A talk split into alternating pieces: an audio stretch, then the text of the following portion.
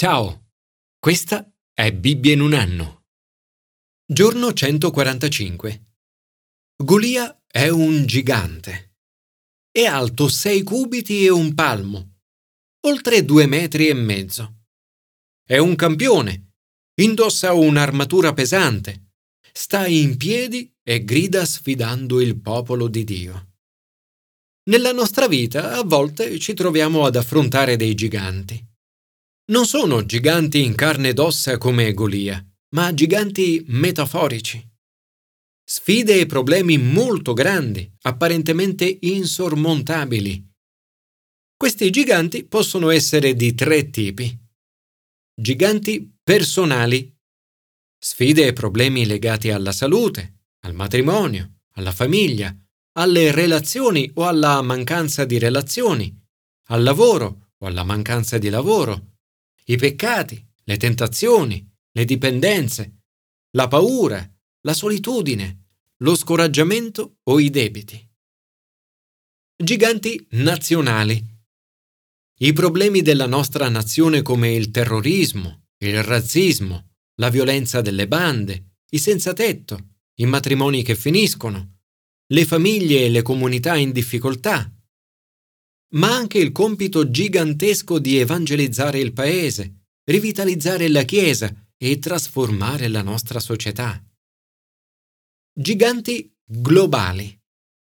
Le guerre, il cambiamento climatico, le pandemie, la povertà estrema, a causa della quale migliaia di bambini muoiono ogni giorno, le malattie che si potrebbero prevenire, Milioni di persone oggi muoiono per malattie facilmente curabili. La necessità di istruzione ovunque. Quasi un miliardo di persone oggi sono ancora prive di un'istruzione di base. E la necessità di servizi igienico-sanitari in tutto il mondo, che potrebbero essere finanziati subito dalla quantità di denaro che i cittadini dei paesi europei spendono ogni anno per cose futili. Quando ci troviamo di fronte ad un gigante, gli atteggiamenti che possiamo avere sono essenzialmente due. Uno è dire è troppo grande, non posso fare nulla. L'altro è dire è troppo grande, non posso fare finta di nulla. Commento ai sapienziali. Pensare ad una prospettiva globale. Dio ama il mondo intero. Vuole che tutte le nazioni e tutti i popoli lo conoscano lo adorino e lo amino. Il salmista prega per la benedizione di Dio sul suo popolo. Perché si conosca sulla terra la tua via, la tua salvezza fra tutte le genti. In questo salmo vediamo che già nell'Antico Testamento si parla della visione di Dio per il suo popolo che oltrepassa i confini della nazione. Il salmista prega per la terra intera, se vogliamo affrontare i giganti globali, abbiamo bisogno di una visione globale. Le parole di questo salmo sono tutte su Dio. La dimensione della nostra visione dipende dalla dimensione della nostra visione di Dio. A.W. Tozer ha detto Ciò che pensiamo di Dio è la cosa più importante e la cosa che maggiormente ci identifica come credenti. Signore, ti prego di avere pietà di noi e di benedirci, di far risplendere il tuo volto su di noi, di far conoscere sulla terra le tue vie e la tua salvezza fra tutte le genti, perché ogni popolo possa lodarti. Commento al Nuovo Testamento. Essere testimoni di Gesù.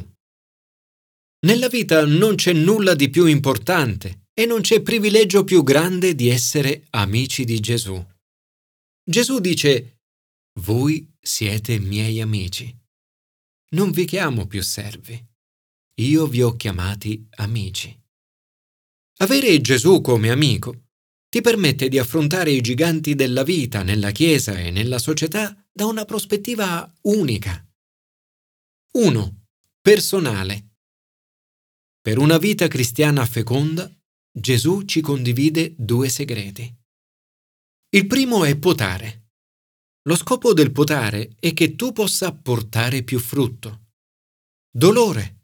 dispiacere, malattia e sofferenza, perdita, lutto, fallimento, delusione e ambizioni frustrate. Sono alcuni dei modi attraverso i quali la nostra vita viene potata.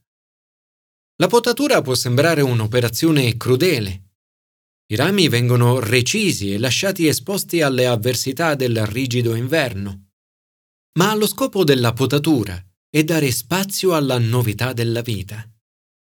Con l'arrivo della primavera e dell'estate i frutti ritornano e in abbondanza. Il coltello affilato della potatura alla fine porterà frutto e benedizione. Il secondo segreto è rimanere in Gesù. Da soli non possiamo affrontare i giganti. Gesù ci dice, Io sono la vite, voi i tralci. Chi rimane in me e io in lui porta molto frutto, perché senza di me non potete far nulla. Se rimarremo in Gesù, potremo affrontare i giganti e avere successo. Ma cosa significa rimanere in Gesù? Significa coltivare un'amicizia crescente con Lui, dedicare del tempo per stare con Lui, pregare e ascoltare la Sua parola, seguendo i Suoi desideri. Gesù dice che se rimarremo vicini a Lui, tre cose avverranno. Primo, le nostre preghiere saranno ascoltate. Secondo, Dio sarà glorificato. Terzo, la nostra gioia sarà piena e traboccante. Gesù vuole che la tua vita sia traboccante di gioia. Non c'è gioia più grande di sapere che Dio ci ama, che siamo preziosi ai suoi occhi e che anche noi possiamo amare gli altri come Lui ama noi. Non c'è gioia più grande del donare la vita eterna agli altri in Gesù e con Gesù. 2. Chiesa. Oggi la Chiesa si trova ad affrontare degli enormi giganti. Il gigante più grande è la mancanza di unità. Nulla ostacola di più la diffusione del messaggio di Gesù della divisione tra i cristiani. La divisione può essere superata solo dall'amore. Gesù ha detto questo è il mio comandamento, che vi amiate gli uni gli altri come io ho amato voi. Nessuno ha un amore più grande di questo, dare la sua vita per i propri amici. Questo vi comando, che vi amiate gli uni gli altri. 3. Società. Gesù ci avverte di un altro gigante. Il mondo che ci odia. Dice, se hanno perseguitato me, perseguiteranno anche voi. E chiunque vi ucciderà crederà di rendere culto a Dio. Ci sono parti del mondo in cui tutto questo succede veramente, anche oggi. Le forme di persecuzione sono tante e alcune molto nascoste e subdole. A nessuno piace essere rifiutato, guardato dall'alto verso il basso, preso in giro o ridicolizzato. Gesù avverte che ovunque saremo potremo trovare opposizione, odio e persino persecuzione. A volte non sapremo cosa dire o come difenderci. Gesù dice, Quando verrà il Paraclito, che io vi manderò dal Padre, lo Spirito della verità che procede dal Padre, egli darà testimonianza di me e anche voi darete testimonianza. Lo Spirito Santo ci permetterà di essere testimoni di Gesù e di affrontare queste sfide gigantesche per trasformare la nostra società. Signore, grazie perché ci chiami tuoi amici. Aiutaci ad amare gli altri come tu ami noi. Commento all'Antico Testamento. Credere in Dio. Dio ha donato a Davide qualità straordinarie, sia naturali che soprannaturali. È bello, è in buona salute, ha talento musicale ed è un ottimo oratore. Ha capacità atletiche ed è un leader. Ha successo in ciò che fa ed è famoso. Eppure non è per nessuna di queste ragioni che Dio si avvale di lui. A Samuele il Signore dice non guardare al suo aspetto né alla sua alta statura. Infatti l'uomo vede l'apparenza, ma il Signore vede al cuore. Davide si indigna nel vedere Golia sfidare il Dio vivente. È un leader coraggioso. Dice nessuno si perda d'animo a causa di costui. Il suo modo di affrontare Golia ci offre alcuni spunti utili per affrontare i nostri giganti. 1. Respingere il rifiuto. A Davide Eliab dice Ma perché sei venuto giù e a chi hai lasciato quelle poche pecore nel deserto? Io conosco la tua boria e la malizia del tuo cuore. Tu sei venuto giù per vedere la battaglia. Nel sentire questo Davide si allontana da Eliab. Qui Davide ci offre un importante insegnamento. Quando vieni respinto o maltrattato, non scoraggiarti. Joyce Meyer ha detto Dio non sta cercando qualcuno con capacità, ma qualcuno con disponibilità.